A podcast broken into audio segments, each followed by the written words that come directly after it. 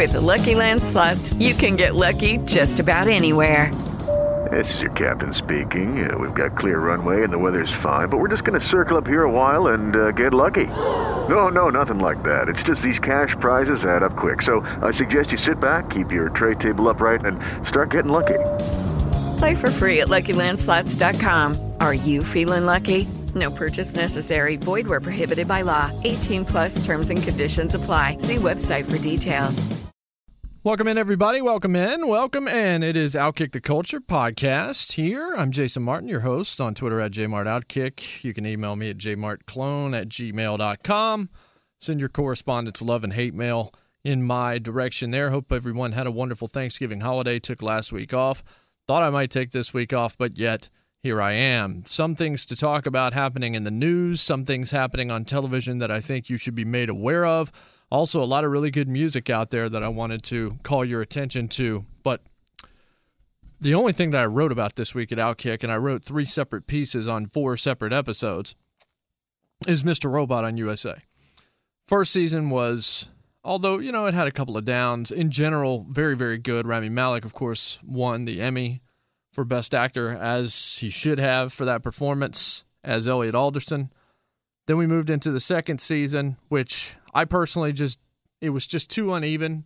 Even though they brought in Grace Gummer and the Dom DiPierro character was very very good, it just kind of at the end of the season it, it, felt very underwhelming. It did not make my top ten. I'm not even sure actually. I'd have to go back and look whether it made my honorable mention as well. And as we get close to the tail end of 2017, I am getting migraines just thinking about trying to put together a top 10 list for this year, which I will do at Outkick by the end of this year. It is so daunting when there's so much good television out there and so many things you don't want to leave out. So I'll do the top 10 and probably do another at least five, maybe 10 honorable mention shows as well. But I can tell you Mr. Robot's going to be in that top 10 because season three has been unbelievable. If you watched season one and enjoyed it, found season two to be a slog, and then for some reason decided that would be it for you and that show, which that reason is certainly valid because there's so much out there to watch. If it doesn't really keep your attention, it's time to move on. I'm about, I don't know, six episodes behind on Modern Family. I think I'm done. I think that show and I have finally, I probably should have been done before. I was sort of invested to see whether or not they were going to do that one last relationship with Haley and Adam. And then once that ended, it was just like, okay, that's kind of all I needed from this show. And there are other shows that have fallen by that same wayside. But Mr. Robot, I came back for. I wanted to see what Sam Esmail had in his third year. He had always said, you know, he believed this would be a four season show. That's kind of what he had in mind. I feel like that's probably still what's going to happen. But season three, although the ratings have not been huge, because I do think a lot of people bailed when season two got very convoluted and had an underwhelming ending. Season three has been tremendous. There was one, you could maybe call it a misstep, but even that's splitting hairs.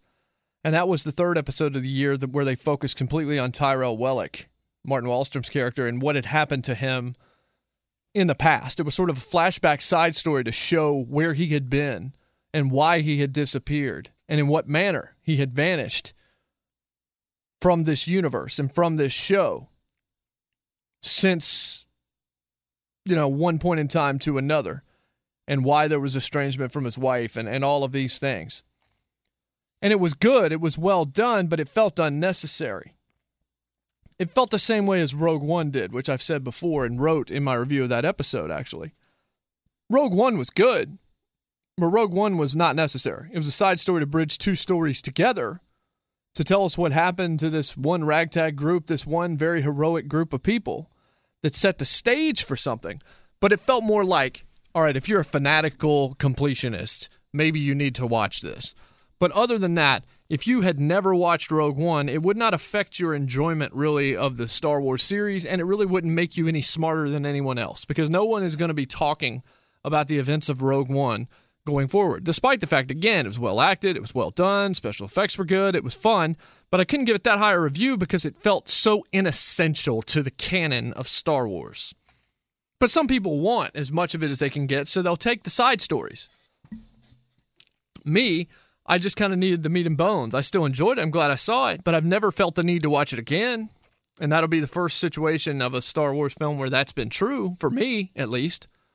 Not a total waste of time, but kind of a waste of time, right? It was just an entertainment. But I mean, all movies in some way you can say are waste of time. They're just entertainment. Was it worth the two hours you spent watching Rogue One? Sure. Sure. But it's not going to affect my life. And that's kind of how I felt about the Tyrell Wellick thing, although there was a little bit more there because we did kind of want to know why he had vanished. In a show that's so confusing, they actually gave us more exposition than I ever expected. But since that point in particular, it started out strong. The season started out strong. But since that point, in the four episodes that have followed, this has been about as good a run as I've seen on TV in 2017. The only things I might compare to it, The Leftovers, which nothing's touching, The Leftovers third season this season. That's that or this year. That's the best show on TV. All apologies to Handmaid's Tale and you know, some people would say Big Little Lies, I would not, and and several others. But that's the best show on TV, and it's over and it's sad. But with the exception of that, and there've been some other really good things. This four episode stretch of Mr. Robot has been as entertaining, has as energetic, as tense, and as just precisely executed as you could possibly imagine.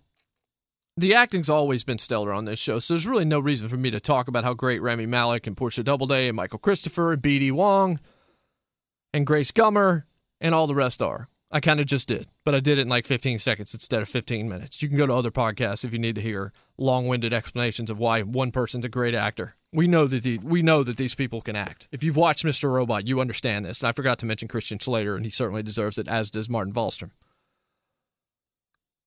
But it's been the story, and it's been the way that even as ridiculously confusing as this show is, I have come to a place, and this is my favorite place to be in television as a consumer of the product. I've written about it in other series a lot of the shows that I like have this very same quality about them. It is that I shut my brain off and try to just stop predicting what is to come because I know I'm going to be wrong. There have been some very obvious things that they've done with this show the Fight Club deal, Mr. Robot not being real, all of those things but they've thrown you for a loop a couple of times this year. And they've just taken their story. Sam Esmail's taken his story in different directions than maybe we expected. Characters with different motivations, sideline characters coming up and having their time in the spotlight as well. It's just, it's to a point where you just sit back and watch the show and let Sam Esmail and this phenomenal team tell their story. And you just watch the story. It's tough to do that it's a big accomplishment for a show, a book, a movie, anything to have your attention in such a way that you're captured by their vision as opposed to continually trying to figure out what's going to happen. Now, you may think about it after the fact, but I don't belabor it much. I don't sit around and think, well, what's going to happen next? Because I am perfectly content for them to just tell me the story. That's rare. And I think it takes a lot of skill to make an audience feel that way. And I, I, you know, I know I know a lot of you watch the show, and I don't know whether or not you agree with me on that. But you can sit around and speculate about it. But I'm fine just letting them tell me. It's kind of, you know, I'm trying to teach myself this as somebody who talks for a living and has to fight the urge to try and be somebody on social media, for example. Fight the urge to tweet every thought I have just so everyone can see every thought I have because at some level, we all have to be checked if we want to try and find some semblance of the absence of self that allows for something greater to be a part of your life. I always, in conversations, will forget what the person talking to me is saying because I'm already planning my response because I want to knock them dead with what comes out of my mouth next. So many interactions in my life could replicate the way I felt about so many series where I'm just like, well, this is going to happen. They're going to do this, and this is what I would do, and all this different things like that. That's why when you're able to really shut your brain down, because someone is telling you a story that's so captivating and intriguing that you trying to figure out where they're going is folly. That's so awesome. And that's what Mr. Robot has come to. At first, you know, in season two, it was just a bunch of tricks, it was a bunch of manipulations. This year, it's been a whole lot smarter. And I, I hesitate because I think a lot of you may have jumped off of this show to go into the details of these stories because I want you to watch it. But I'm going to do a little bit of it, but I'm going to try to do it sort of cautiously for those of you that have not seen it. Episode five, which was four weeks ago now, maybe three weeks ago. I don't know. I don't do math. Four weeks ago, somewhere in there. This is how I started my review on Outkick.com. What an awesome 42 minutes this was, comma. And then I go on. That's a brilliant line by me. It's really not. It's just an obvious line, and one that if you watch the episode would be impossible to deny. This episode was, from a technical standpoint, about as mind blowing as anything you're likely to see on a small screen. It looked as if it was one continuous shot. And the comparisons that have always been made between Mr. Robot and Fight Club and the way that Sam Esmail kind of believes in his shooting style, his structure, and what he wants from a visual standpoint is reflective some of David Fincher. David Fincher, who's known for long tracking shots. Remember Fight Club and the skyscraper and the long going down the skyscraper as Ed Norton is narrating us through it. This looked like a 42 minute shot with no edits. It wasn't. USA Network revealed there were 31 hidden edits and cuts during the course of the episode, which honestly, to me, might even be harder than trying to do it all at one time. If you set it up right, you could do it all. But if you're actually breaking 31 times, that means that you can't be a millimeter off when you go back to start that next shot. Because if you are, then the camera is going to shift just enough to where it looks like the puzzle piece is out of alignment for a half second, and that would have been detectable. So it all had to be perfect. And when they went in to start season three, they shot scenes from episode five first before they did anything else. That was where they went. And the episode, which almost entirely took place inside of Ecor, inside E-Corp's main building, and then just directly outside of it for a small point, was as just dramatically tense as I've seen in a while. This was like one of the high points of 24 back during the real heyday of that series. That is how your heart pumps watching this thing. Starting with Elliot realizing that he's about to be, that he's been fired and that security is going to throw him out, but he still needs to do what needs to be done to stop the explosion at the downtown recovery building for eCorp. So he's trying to hide out in and out of these conference rooms, trying to get onto someone else's computer. Meanwhile, the camera's just following him. We're basically walking with Elliot because that's the effect that this camera trick does. Making this one continuous shot is like we're in the room with Elliot, we're walking down the hallway with Elliot, we're getting into the elevators with Elliot, which are in real time, by the way he gets into elevators as does Angela Moss later on in the episode, and we sit there with them in the elevator because there's nothing else that you can do if you're going to keep this alive as one shot. You can't take us outside the elevator or somewhere else. You have to stick with the elevator from where it starts to where it ends. So as close to real time as you'd get. I mean, they were going up a lot of floors at some points. But it was just special. Incredible and the level of difficulty was remarkable. But you get the first half of the episode with Elliot on his race, and then you've got Angela trying to do her duty for the Dark Army in the back half of the episode. And as good as Rami Malek was and as entertaining as that first half was, the second half, because much of it took place after the fsociety riot broke into the building, it was like you're playing a video game on one of the hardest difficulties late in that game where you're in one of the deep stages when it's gotten very hard on its own and there's more enemies and it's taking them a lot of time to go down and half the time you believe you're about to die and somehow you keep escaping it because of you know non-playable characters coming through and doing things that are basically half cutscenes while you can still walk through them. It was amazing. It was so well done, and it was almost like a departure. It showed us what happened on the day of the attack. It showed us Angela's vision. It showed us what Elliot was trying to do, despite the fact that Mr. Robot had corrupted him and taken over him again before the episode ended. There was so much happening here. And then the following week, it just kept going.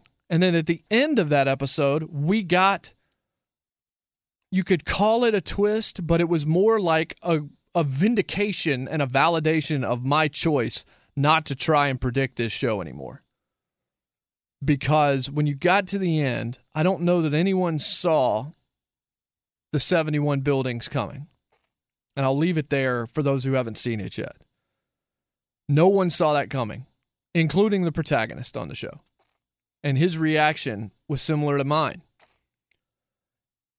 It was jaw dropping. It was, holy cow, this is so good right now.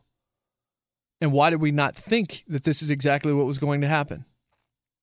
All of a sudden, a show that relied on magic and illogical moves and things that were very inconsistent a year before made all the sense in the world in a universe where it seems like anything could be possible at any given time.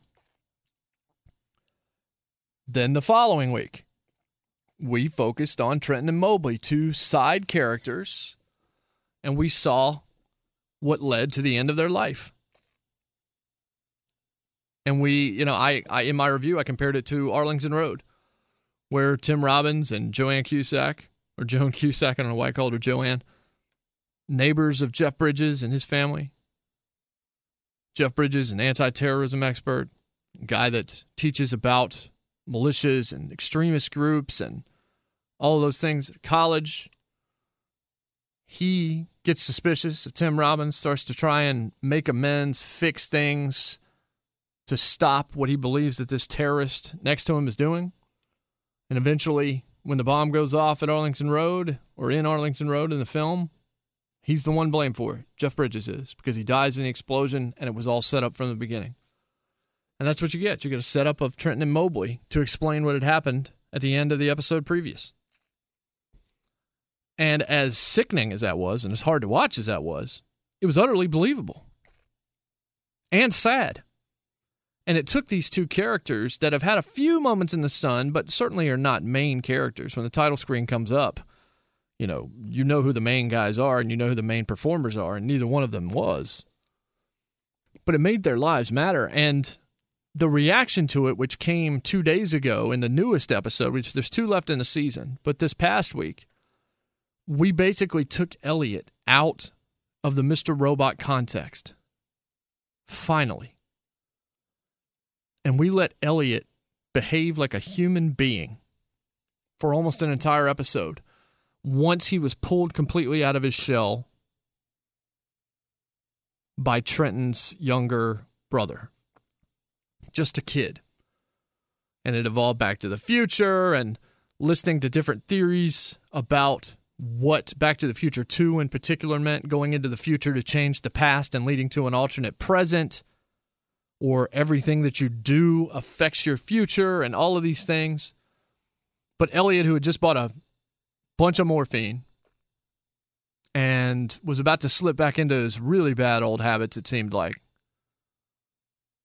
by the end of the episode was smiling and he was listening to this kid and he was empathizing with this kid and sympathizing in a way that we rarely see from Elliot Alderson. He has a hard time emoting to his own sister, Darlene. And she could technically use it at almost every case. Like every every time you see those two together, she is struggling and she needs him and he's not there for her. Early in the episode, he showed a little bit more when he said, "Hey, come over tomorrow, let's smoke up, let's watch this horror movie despite the fact it's not Halloween." And she's like, It's not even Halloween. That doesn't make sense. He's like, Well, when did we start following rules? And she said she'd like that and kind of leaned her head on his shoulder. Brother and sister, acting like brother and sister, not acting like robots. No pun, maybe pun intended. But after talking to this child and spending time with him and keeping him safe with his parents gone, Elliot kind of found himself. Ended up not taking the morphine, ended up using that to make sure that Mobley got a deserving funeral. And during the entire hour, he's walking around. He goes to Mobley's brother. And of course, he goes to Trenton's family to tell them they're innocent. They're not who you believe them to be. They were good people. I knew them. And no one wants to hear it because they can't defend themselves. And the media and everyone else has already portrayed them to be the people behind this attack, that they were working with Iran and all these other things. We know the truth. So when we see Elliot doing this, we see him doing some level of redemption, trying to find forgiveness, looking for absolution. This is a guy that is crippled with guilt because he knows that all of what's happened, or he believes that all of what's happened, has happened because of him. And he's not entirely wrong. But as you see, there's a couple of different themes that come out in this particular episode that I want to touch on because I think that you can apply them across television and look at them in a different way. And I wrote about this. At one point, the kid asks Elliot, Who do you pray for? after he's talked about his mosque and all of those. And Elliot says,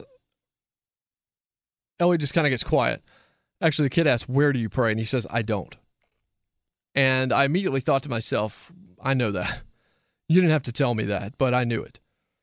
Because Elliot Alderson is a perfect example of millennial culture unrestrained, where there hasn't been the authority figure in such a long time.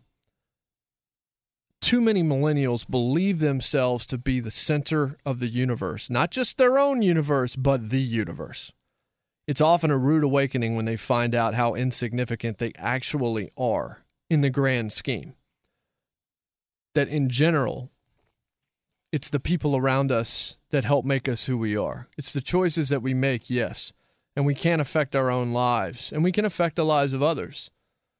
But until we start to realize that we don't make the decisions ultimately, and once we start to understand that we don't have to, and that the consequences, the ramifications of the choices that we make sometimes mean nothing, and sometimes they're far reaching. People are so concerned with thinking they can fix their own problems. Elliot believed he was the only one that could fix this hack. He was the one that he was behind this whole deal. This was all about his plan, Mr. Robot's plan. He's mad at Mr. Robot. Mr. Robot goes to Irving in this episode and he's just like, This is not what I wanted. This is not what was supposed to happen. And he's outside and he's like, This was not the plan outside of that building where you see the penthouse party with the rich people that are dancing and drinking and being merry, even after this horrible terrorist attack. And Irving says, You know, that's your problem. You thought this was all about your dumb little plan. That's a really good lesson. That there's always somebody greater. There's always somebody with more power. There's always somebody with more money. There's always somebody with better clothes. There's always somebody with a bigger brain. There's always somebody with a better idea doesn't mean that we should shut down and believe, well, we shouldn't read anymore because there's going to be somebody smarter. Or we shouldn't try and invent things because somebody's going to come around and make something better. The first thing leads to the second thing in many cases. But oftentimes, millennials don't see the larger picture and instead are so focused on themselves they walk around with a mirror in front of their face, which, while they're looking at themselves, blocks their view of the rest of the world. People in need, people in trouble, people on street corners, and just opportunities where they could affect lives or even just improve their own lives. They're so worried about their own thoughts. They're paying attention to their minds and they're not listening to their hearts and why I liked this episode of Mr. Robot so much this week was because finally, whether he knew it or not, Elliot was finally starting to listen to his heart instead of his mind. He kept talking about how he had important things to do, but they got delayed by this child. And it seemed almost divine. It was like something that needed to happen for Elliot. He was going to get back to what he had to do. But the episode titled entitled Don't Delete Me, which backs up the email that we see at the end from Trenton, which starts I think I've found a way to reverse the hack. At the beginning of the hour, we have the narration from Elliot discussing what deletion really means and how you sit there and you decide this thing has no value and you need that space for something else. But then he makes a very interesting point. And he says there's always that moment of hesitation before you delete something. And then comes the message box on a computer screen that says, Are you sure? And in this case, for whatever reason, after throwing away the hard drives and throwing away Mr. Robot's jacket, they came back to him being dropped out of that van. The trash just dropped right back on the stoop. And he decides to put that hard drive in and he finds that letter or finds that email. And that's where the episode ends. And now there's two episodes left of the season. And it's going to be wild because this was a much more subdued episode because it was emotionally heavy. It was kind of a palate cleanser because there was hope sprinkled throughout what was happening. We saw real humanity in Elliot Alderson. We saw him feel guilt. We saw him look for forgiveness, although never looking up for it. He was still looking to his neighbors. He found it through a small child, in many ways, an innocent child, one that had not seen the world he had seen. So things were much more simple for Elliot in this case because he couldn't go into details to try and rationalize everything about his life, positive and negative. He was talking to a child that saw things in a much more black and white manner than he did. Elliot lives his life in shades of gray. No vibrant colors, unless he's on some drug. This kid sees nothing but colors, and he sees black and white. Gray hasn't even occurred to him yet. Now, losing his sister the way he has, everything that's happened to him over the last few days, that may change this child. But the child Elliot meets is the one he needed to meet because it's the one that simplified him, did not complicate him, brought him down to earth, finally took him to a different plane. Elliot still lives in this world, but for about 30 minutes there, didn't feel like he was of this world. Food for thought. And it was a great episode, and it's been a fantastic season. Season three has been so wildly entertaining and well done. Kudos to Sam Esmail. And, you know, I was certainly down going into the year just because season two was pretty much a disappointment in the end that he's got my faith again now. Two more episodes, and I'm expecting some real fireworks because we know where we're headed. Elliot gets the email, and now he's going to try and do what he needs to do to go after White Rose. And all the while with the Elliot stuff over the last few weeks, White Rose and Philip Price, and the story of um, Washington Township and the Congo annexation, and who's in charge of E Corp and why, and eCoin, and all of those things have been fantastic as well.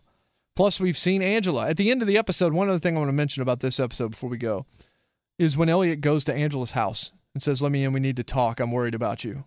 And Angela doesn't open the door. And of course, she's been more cold than anybody as she's kind of fallen into White Rose's spell, believing that he can fix all that ails. But she's also tinged with guilt of her own and hoping that she's right. She's taken a leap of faith in favor of White Rose. And Elliot tells her stories about their childhood. Again, a more innocent time where they played a wishing game. They wished for various things, some that made sense, some that didn't. Then they would close their eyes as hard as they could. They believed if they closed them really hard, that would give them a better chance of those things coming true. Then they would open their eyes. And, you know, most of the time, those wishes would never come true. But Elliot then says, but then we realized as we smiled that it wasn't really, the fun part wasn't the getting, it was the wishing. And you see Angela start to cry, and she finally responds. And in that moment, she's finally broken back to the innocent child she used to be. Beginning the episode, we see Elliot detached at the movie theater with his father. He had already gone down a bad path. He was speaking to an imaginary friend when he walked into the movie theater a few minutes later after his father passed out. And last week we saw Angela watching the Back to the Future animated series and talking to her mother, who was already very sickly and on the way to her death. Here, in this moment, with the two of them sitting on opposite sides of the same door, resting against it, we saw two human beings. We saw two really good friends, two people that probably would be romantically involved if either one of them was emotionally in a position where they could do it and we saw them as people, not as robots, not as hackers, not as terrorists, not as malcontents, just as people longing for a simpler time. And although this lesson will never be mentioned, this message will never find its way onto this show. What's funny is that simpler life that simpler time, the memories we always go back to in our heads and think about of you know good times when we were kids, they're really not that far away. Because we don't have to be as complicated as we are. We can simplify. I'm not saying we all need to be hermits or be Thoreau, but we can simplify. We can put the phone down for five hours at a time. That's what I've tried to do this week. Is, you know, I'll look at my phone and then I'll try not to look at it for four more hours. I've failed a lot. I realize just how addicted to my phone I am, which is something I need to work on. But I've definitely tried to do that on social media. There are ways to unplug because the only thing you can't unplug yourself from in the end is love. You have to start by loving yourself and then you can love others as well. These are people that do not love themselves at all, despite the fact that they treat themselves like they're idols because their word and their mind and everything that's going through it is the only thing that matters at that point in time. But when life gets simplified, the emotions are the only thing that stay behind because the emotions aren't things that you can put into a drawer and close away. They're things you can nurture, things you can learn from and grow with. But they're things you have to embrace and in this episode, I saw an Elliot Alderson, and in the end, I saw an Elliot Alderson who then, after going through his own experience, was able to then transfer that real feeling, that psychological, sensual pull to his good friend in a moment that she needed it. And I just thought that was a beautiful thing because we had gone through so much tension in the weeks previous in those great episodes that this week it wasn't just a palate cleanser, it was truly a sea change temporarily for Mr. Robot. And I thought it was brilliant. It wasn't my favorite episode of the season just because the entertainment value of others was certainly higher. This was a slower paced episode, but it was really good. And the whole season's been really good and sad at times and dark and funny at other times. But Esmail's done a great job and he deserved almost a half hour of my time to talk about it today. So let's talk about a couple of other things. Matt Lauer. This story's no good. Variety had been looking into it. Elizabeth Wagmeister and another reporter have been looking in this into this for a couple of months. New York Times was set to potentially release a story on this as well. Matt Lauer gets added to the name, not just of Hollywood, but how about just of media figures? that have put themselves in trouble and have lost their jobs recently Charlie Rose, Matt Lauer, Bill O'Reilly, Roger Ailes. And I don't think that list is over. And the Matt Lauer thing, you know, I, I didn't know. I didn't know that this had been rumored. I don't live in the ivory towers in Manhattan. I live down here in Nashville. So when I saw the story, I was just like, wow, I'm floored. I think most people were. Most people did not know all the things that were going on. Then the stories start to come out. He has a button under his desk where he can close and lock his door from the inside without having to get up. Multiple complaints from women about sex toys and handing them and telling him to use them and exposing himself and all of these various things. Matt Lauer, who hosted the Olympics, who sat down. Can you imagine the nerve? And even I don't even know what goes through your mind when you're doing this.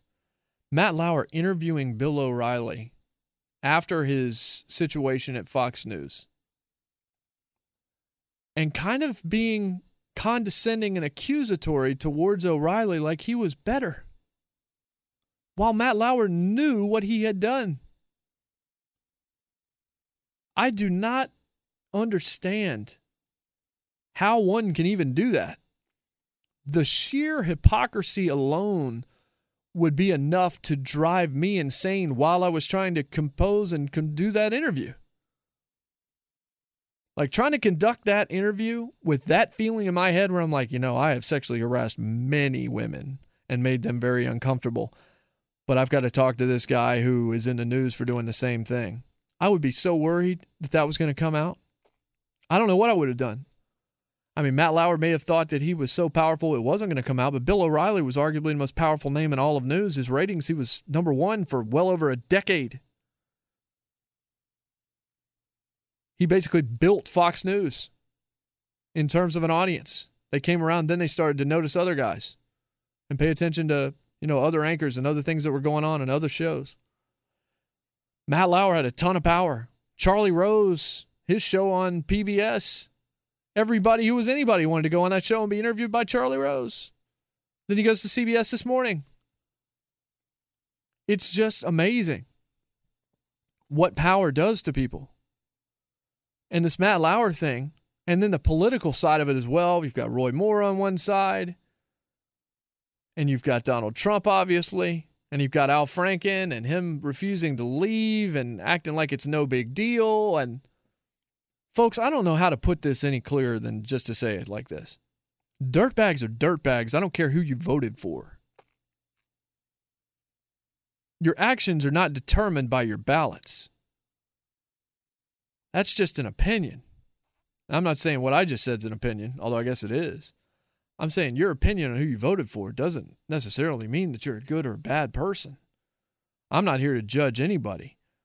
But I will tell you that if you are rushing to judgment against one political party and letting the other one have a pass, or if you're someone that has done these things and is still leading the charge to get other people ousted from their jobs, that's a problem.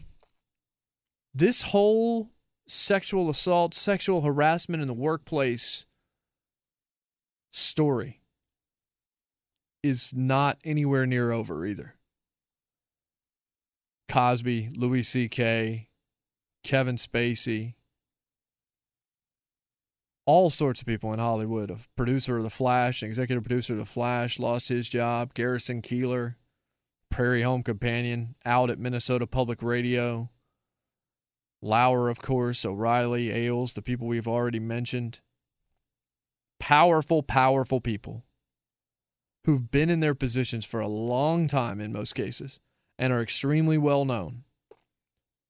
Harvey Weinstein, how did I forget that? They've all just come crashing down, and it's not over. I heard Gretchen Carlson say in an interview with Jake Tapper a couple of days ago on CNN this is a reckoning, it's a cultural reckoning. There are a lot of people in positions of power right now who are frightened to death that they're next. And I continue to say, and said when we first talked about this story a few weeks ago, that you can pray for these people and pray for their souls and pray that they've learned things from the mistakes that they've made. But these are errors that just aren't okay. Every sin is the same as every other sin in the eyes of God, but man, in the eyes of man, some of this stuff that has come out is going to be really hard for these people to wash off. I do think praying for them, in specifics is important. None of us are without sin. None of us are pure. None of us are clean. These are egregious errors, big mistakes, and there are victims left behind that need to be prayed for first. But we have to remember that these are also people that while they may reap what they sow, just need some level of compassion quietly right now. I don't think it's wrong of me to say if you're one that goes to your God in prayer, that you include some of the people that are going through this on the perpetrator side, along with the victims. Because it's destroying lives on all sides. And each life is valuable. Gretchen Carlson also mentioned you have to wonder how many women, and there are stories, many stories to back this up, women that have been, you know, harassed or assaulted in these situations that end up leaving that profession. Who knows what we could have lost? How many journalists that left Fox that could have been just exceptional at their jobs that left Fox and then left media because of the experience? Or left television because what happened at the Today Show? Or left film to maybe try something else after running into Harvey Weinstein and finding out what it was going to take to make it in Hollywood as an attractive woman. This stuff's bad. It really is. There's not really much more to say on it, honestly. I just think we need to keep all of it in perspective. I'm not saying it was a different time. These things are, are being blown out of proportion. I'm not saying that at all. Matter of fact, I'm saying the opposite. I'm saying let's have a heart and let's think about all sides and let's hope that every single one of them finds some level of forgiveness on the perpetrator side and hopefully some form of relief on the victim side. It's ugly, and I'm afraid we're about to see a lot more names come out. It's nowhere near over. And it's just sad. And you have to wonder how long it really has been going on in some of these scenarios. So, from that, I just want to talk about how great Brooklyn Nine-Nine is for a minute. I've already told you about the good place. Michael Schur does no wrong, folks. Parks and Rec, my second favorite comedy of all time. Goes on from that after, of course, working on The Office first and leaving about midway through so he could do Parks and Rec. He goes to Fox and he starts Brooklyn Nine Nine, and you hear about the concept, and you're just like, oh, it's a uh, kind of an office comedy about police. Okay, I saw Barney Miller. Maybe you haven't. I, I kind of saw it when I was a child because my parents absolutely loved it. We've seen funny cops before. We've seen them in movies. We watched Superbad. Okay, this I guess the show might be all right. Who's in it? And you find out, you know, Chelsea Peretti and Andy Samberg and Terry Crews. Really, Terry Crews? Andre Braugher. Love Andre Braugher. Just all these folks. Joe Lo Truglio from the state and from uh, Wet Hot American Summer. All of these things. All of these people. I remember when I first heard about Brooklyn Nine-Nine, I'm like, that ain't to make it. That's a Fox comedy destined to fail right there.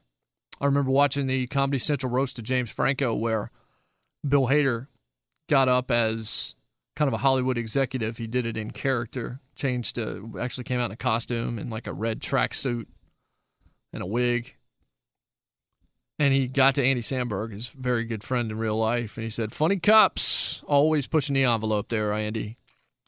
And talked about how basically formulaic and lame the show would be. It was a roast joke. He loves Andy and certainly is wanted that show to succeed and probably believed it would succeed. But it played well. And as I saw it, because we hadn't seen Brooklyn Nine-Nine at the point, or at that point, I thought to myself, yeah, that's kind of how I feel. Funny cops. All right, let's let's see. Then the first review came out. This is before the time I was able to get some screeners of my own and had an audience of, of people that enjoyed what I was able to provide in that genre. And the reviews came out and it's just like, you know, this show's really good. This is one of the best new comedies of the season. I'm like, really? So I watched it. Immediately I agreed. It was funny from the jump. It had a fantastic ensemble cast that I just laid out for you. It was light but smart. Had characters that you immediately kind of reacted to. Even Scully and Hitchcock. I mean, my gosh, those guys are fantastic. And as it continued, we're now, you know, four seasons into this show. And I didn't think it was going to make anywhere near this long. And it has not ever been a ratings juggernaut.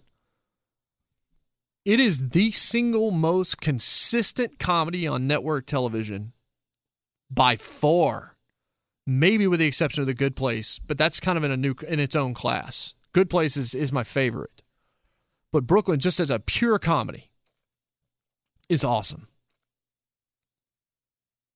and even the way that they've built the Peralta and Santiago relationship with Melissa Fumero and Andy Samberg has been wonderful. And bringing on Jason Mantzoukas and how that worked for a time with the Gina character. Pardon me, with the Rosa character, I got mixed up. Chelsea Peretti hasn't really been on the show this year at all, as she's had other things going on in her life. But man, the show has been awesome. It's so funny. It's it's great every single week. Like this doesn't sound like some elaborate review by me or some deep analysis because I don't need any deep analysis. If you trust me at all, I'm just telling you Brooklyn Nine-Nine is super funny and if you've got Hulu, you should be watching it. And if you've got access to a DVD player, you should buy those. Those seasons are probably dirt cheap right now around the holidays. That show's amazing. And I would argue maybe the best character on all of television is Captain Raymond Holt, Andre Braugher. That show proved to me, incontrovertibly, that Michael Schur is just Midas when it comes to great TV. Ron Swanson, Tom Haverford, Andy, April, Leslie Knope, all of the great characters of Parks and Rec. Now you go to Brooklyn Nine-Nine and you've got Raymond Holt, and you've got Boyle, and you've got Scully and Hitchcock just in the background, and you've got Gina when she's there, and you've got Rosa and what she's done, and Santiago, and you just keep going down the list of these great casts, and then now on the Good Place with Eleanor and Michael and Chidi and Tahani and Jason Mendoza. He puts together these shows with these casts of people that a lot of folks don't know going in, but everyone knows going out. I don't know how long Brooklyn Nine-Nine is going to go, but I know you should be watching it right now because it's absolutely fantastic. Best comedy on TV now that Good Place has taken its hiatus, for sure it is. And there are some other really good comedies on TV. We've talked about them on this podcast before, but I wanted to single out Brooklyn Nine-Nine for a few minutes just to tell you – how smart that show is, how well executed it is, how variety centric it is in terms of its storylines. It's not just about Roberts and purse snatchers. You've got it runs the gamut. The guest cast is great. The parents of some of the cast members that we've met are fantastic people. You know, you got Katey Sagal on there, and you've got Bradley Whitford, West Wing. So you've got like Sons of Anarchy with Jimmy Smits is there as well. So you've got Jimmy Smits.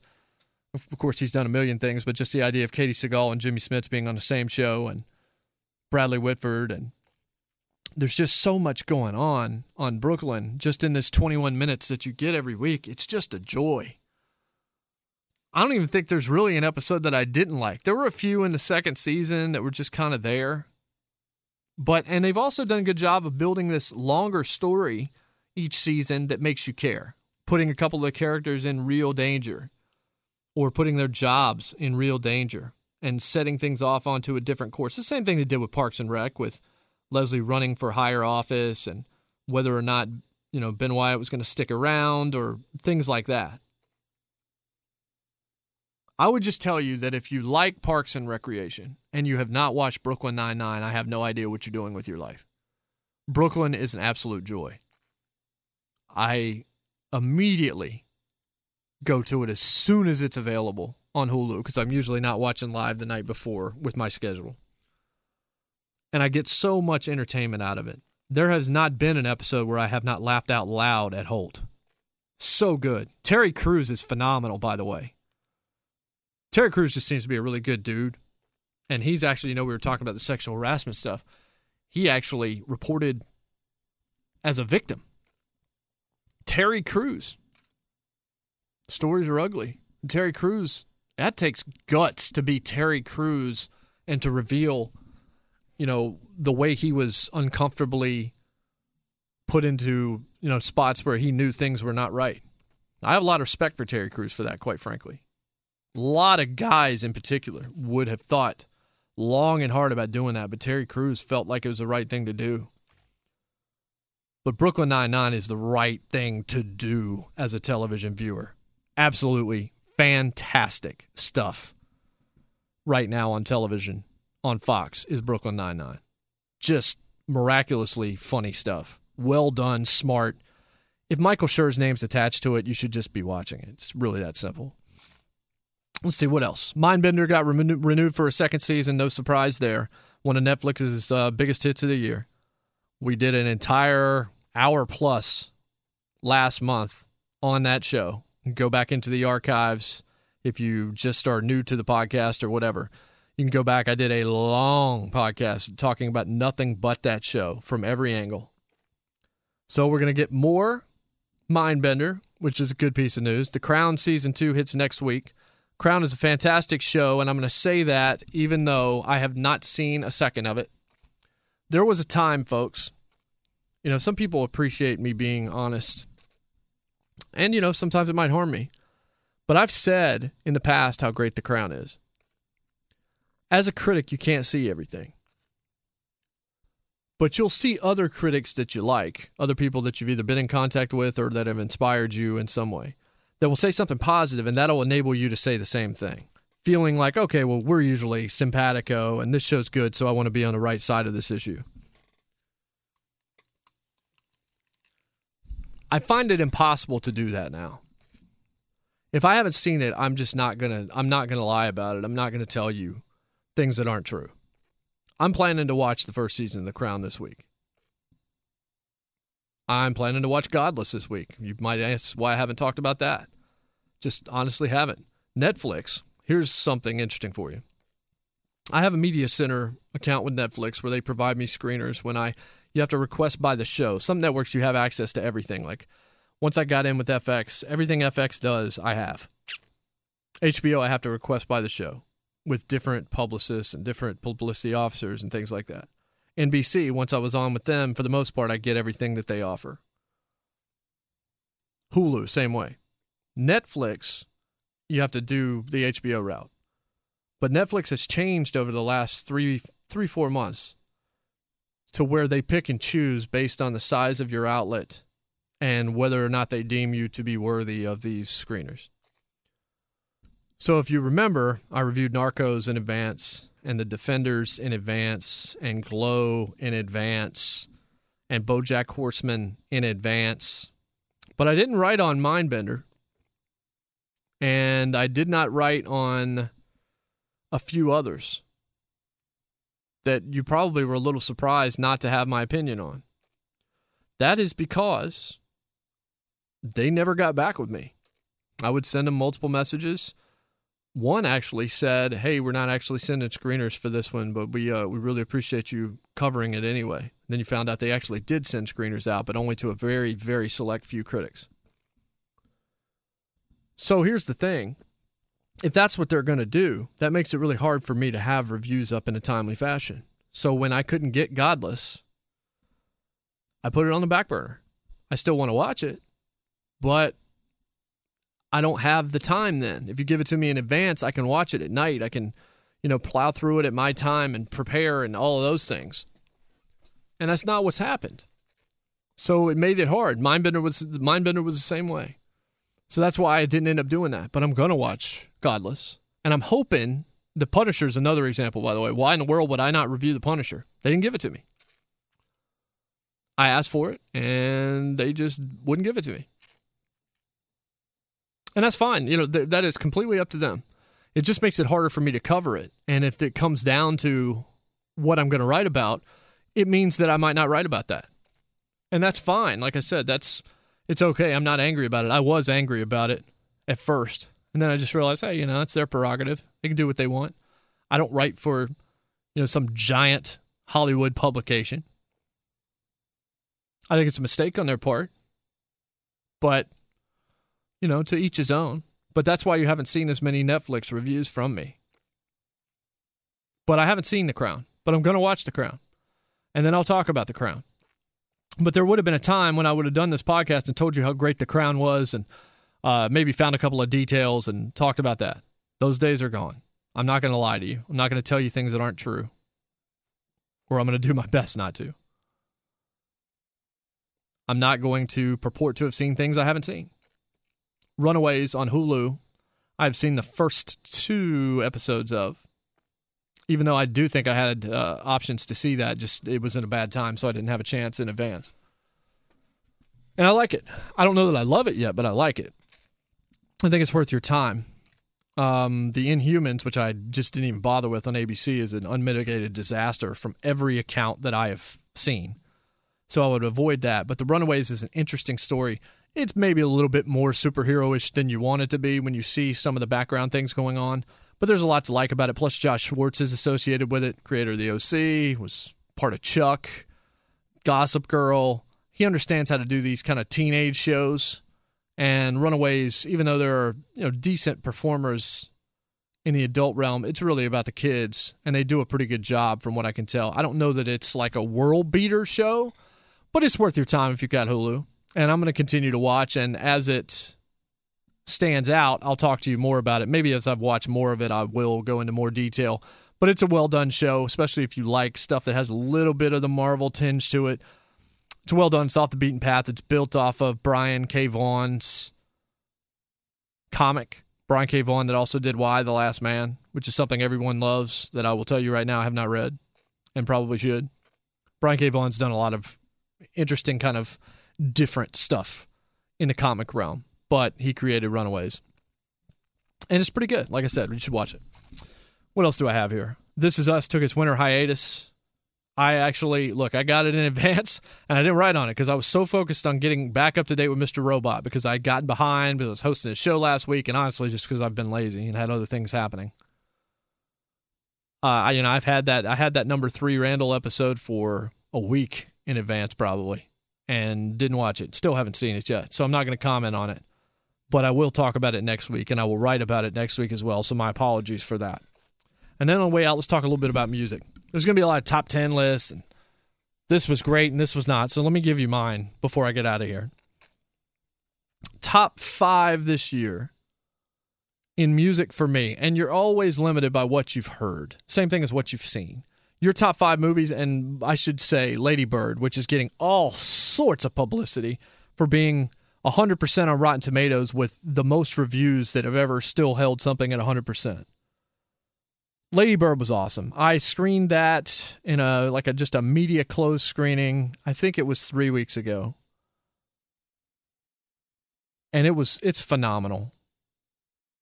Saoirse Ronan is just outstanding. Laurie Metcalf gets less respect than she deserves for being just otherworldly good in most things she's done. She was phenomenal in Roseanne as Aunt Jackie. She was very good in The Big Bang Theory as Sheldon's mother. And here she is in Lady Bird playing Ronan's mother, and it's just, it's awesome. The movie is really well done. It's basically a biopic of Greta Gerwig's life. But it's just one of those movies where it's like life is happening. Nothing in that movie doesn't make sense. Even the growth of the main character from start to finish is good. I don't want to talk much about it right now, but I think I will as we get closer to Oscar season because it's definitely going to be in the discussion. I would say if it's in your market, go watch it for sure. Definitely one of the three, maybe top three films I've seen this year for sure. I'd have to, I'd have to really stop and think, but it's there with Dunkirk, and I need to see the Florida Project and a couple of other things before I can really slot it. But Lady Bird is absolutely a just great story, well done, easy to watch and it has a good message to boot. So go see Ladybird. Anyway, music, real quickly. Remember, I told you that Courtney Barnett and Kurt Vile had the album of the year, in my opinion, with a lot of sea lice. And it's still right there. But I finally did have time to sit down and listen to A Deeper Understanding by the War on Drugs. And I got to tell you, Lost in a Dream was the record of the year a couple of years ago. This is better. I don't know that a lot of people would agree with me, but I can't stop listening to this album. I sat there with the lyrics trying to learn every word. I know the order of it. I know exact I know everything about this album. I have not been able to stop listening to it since I started. It is fantastic. That's the best album of the year. Courtney Barnett, Kurt Vile right behind.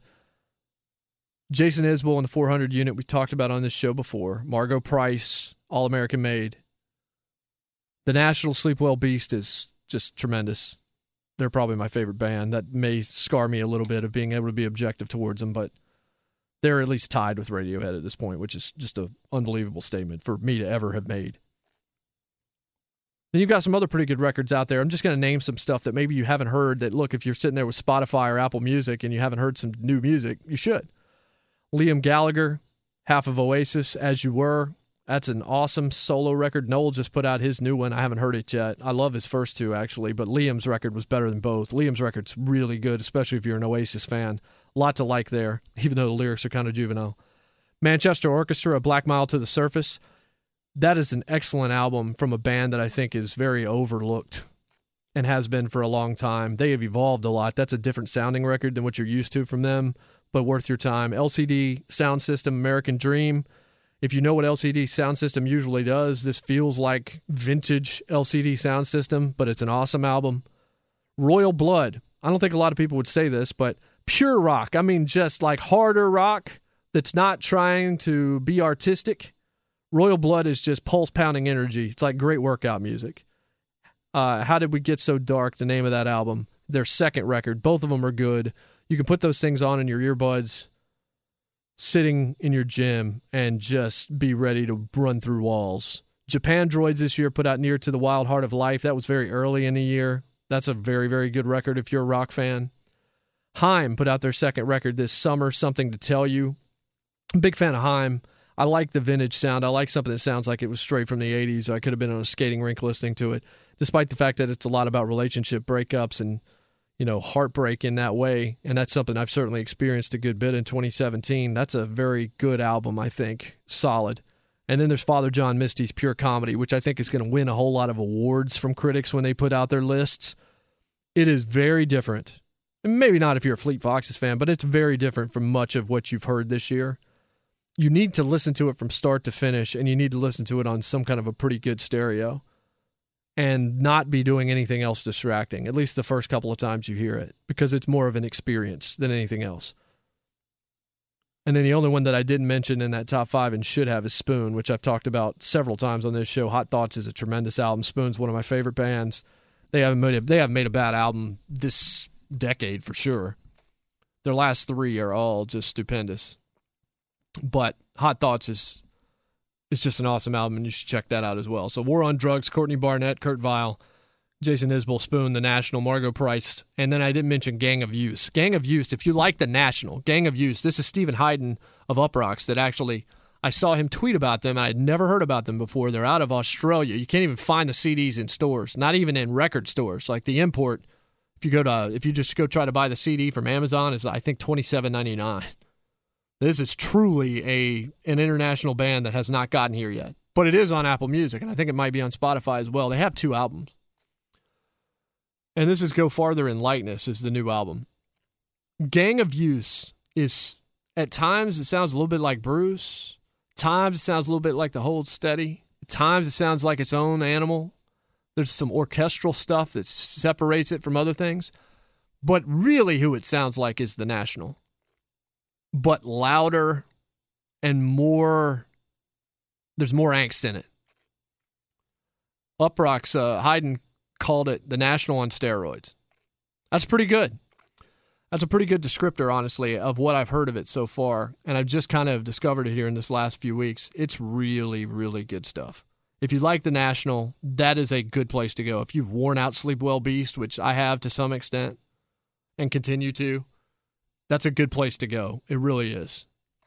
So there's a lot of music for you. Usually I don't talk that much about music, but we're getting towards the end of the year, so we're going to start laying out some lists and television list podcast is going to be I'm already dreading it because I'm going to be in the middle of it and I'll be like, you know, I forgot this show and I'm just going to have to stop in the middle and do this and I'm just not going to stop recording. I don't do that. I don't stop the recorder. I just keep it going. You'll hear all of my own deliberations and imperfections and blemishes and all of that through it as I try to work my way through it. Maybe I'll find a guest as well. I've said I would do that before and haven't actually done it, but it's not something that is out of the realm of possibility. It's just I haven't actually done what I should do to just get somebody on the show. So, a lot of Mr. Robot, best show on TV right now in the drama side. Absolutely, you should be watching it. Brooklyn Nine-Nine, best comedy on the dial, especially now that The Good Place has taken its hiatus. You should be watching it. Mindbender's back. Matt Lauer is out. The latest in what's going to be a much longer line of powerful people whose chickens are coming home to roost. And you should feel sorry for them and also sorry for the victims, I believe. And then a whole lot of music as well. So we kind of hit a lot and we've talked for about an hour, and somehow my voice is still around. I thank the Bigelow lemon tea in my Contigo thermos, or well, not thermos, but just whatever you call it. This thing was 17 bucks on Amazon. I actually researched what would be the best one to get. Because usually I bring some kind of juice to work. Now I'm bringing like some kind of juice still, but I'm also bringing this because this thing keeps it hot for seven, eight hours. Like to the point where I went to grab some tea right before I started this, and I made this before I left for the left for the show. So it was about four hours ago, and things still to the extent where some people would say it's burning their mouths. That's outrageous, but it's also awesome. And that thing is like I've got it in stainless steel and I've got the 20 ounce model. And I think it was 20 bucks. You want to talk about a gift for a coffee drinker? Get them a Contigo. And if you need like the specifics, you can uh, ask me on Twitter and I'll tell you exactly which one I got. It's the highest rated one. Like if you actually look up rankings, it's number one because there's a lot of more expensive ones, but this one does everything those do and it has a locking mechanism where basically you have to hit a button to actually release it to where you can drink out of it. It's not hard to do but this thing's not going to leak or spill. 20 bucks. A lot of lot of you looking for gift ideas out there. Might I suggest a Contigo for whoever it is out there that's a big coffee or tea drinker and it also keeps things cold as well for many many hours in like a Yeti-ish kind of fashion. Maybe not quite as long as a Yeti, but somewhere in that same fashion. So that's an idea for you. Hey, Contigo, if you're listening, if somebody from Contigo is listening, hey, sponsor this podcast. Anybody else out there has something they want me to hawk? give me give me some of it so that I can see what it's all about, or you know, let me try it out. And if I believe in it, we'll start to advertise it on this show. That's the next step of Outkick the Culture. Next step for me is out the door. My voice is hanging on by a thread, folks. Enjoy your weekend. If you are watching Mr. Robot and you've got like five episodes on the DVR, what the heck is wrong with you? Get that taken care of. Same thing with Brooklyn Nine Nine, and that's it. We'll see you next week. With the Lucky Land slots, you can get lucky just about anywhere. This is your captain speaking. Uh, we've got clear runway and the weather's fine, but we're just going to circle up here a while and uh, get lucky. No, no, nothing like that. It's just these cash prizes add up quick. So I suggest you sit back, keep your tray table upright, and start getting lucky. Play for free at LuckyLandSlots.com. Are you feeling lucky? No purchase necessary. Void where prohibited by law. 18 plus terms and conditions apply. See website for details.